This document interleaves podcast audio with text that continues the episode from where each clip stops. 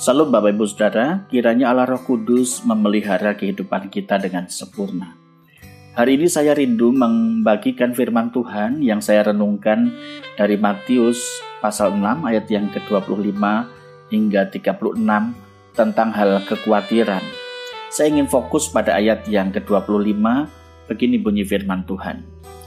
Karena itu aku berkata kepadamu, janganlah khawatir akan hidupmu, akan apa yang hendak kamu makan atau minum, dan janganlah khawatir pula akan tubuhmu, akan apa yang hendak kamu pakai. Bukankah hidup itu lebih penting daripada makanan, dan tubuh itu lebih penting daripada pakaian?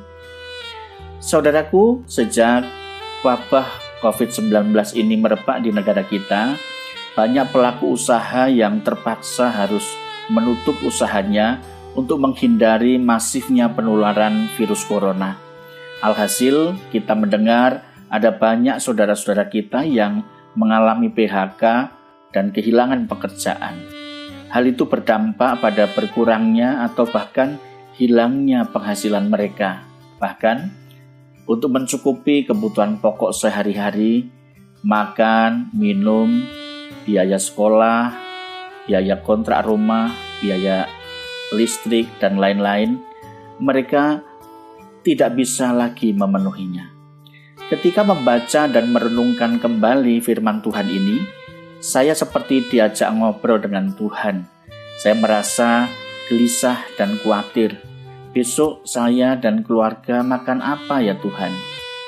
Tidak ada lagi uang bagaimana membayar kontrak rumah, tagihan listrik, biaya anak sekolah, kenaikan jenjang yang tentu saja perlu biaya besar untuk anak-anak kami.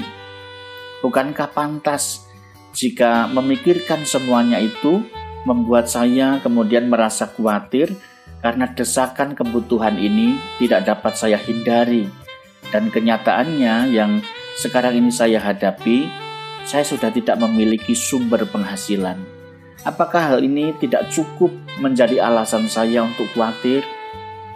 Lalu Tuhan mengajak saya untuk melihat sisi lain kehidupan, yaitu perspektif yang baru untuk melihat kehidupan dengan sudut pandang Tuhan. Tuhan Yesus berkata, "Hidup itu lebih penting dari makanan, hidup itu lebih penting dari pakaian."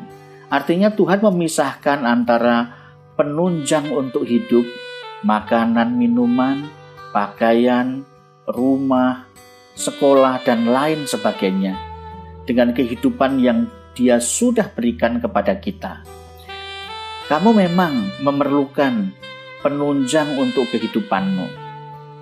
Aku sangat paham akan hal itu, tetapi ada hal yang paling utama yang harus kamu penuhi supaya kamu hidup, yaitu hidup di dalam Kristus. Di luar Kristus tidak ada kehidupan. Hanya di dalam Kristus sajalah ada kehidupan yang sesungguhnya. Jika demikian, mengapa kamu khawatir seolah-olah kamu akan mati karena PHK atau usahamu tutup untuk sementara waktu atau hal yang lain? Bukankah semua itu dicari semua orang dan Tuhan memberi dengan kemurahannya kepada semua orang yang mencarinya. Kalau Yesus sudah memberikan nyawanya supaya kamu yang percaya kepadanya beroleh kehidupan, masakan sih urusan makan, minum, pakaian, lalu dia menjadi kewalahan? Tidak mungkin. Kamu terlalu khawatir karena lebih fokus pada pemberiannya daripada pribadi sang pemberinya.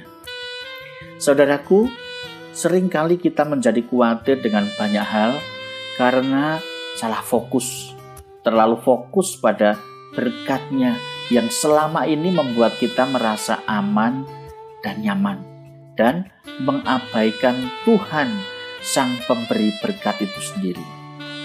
Jika burung pipit saja dia pelihara dan bunga bakung Tuhan hias dengan demikian indahnya, masakan kita diabaikannya Tentu tidak.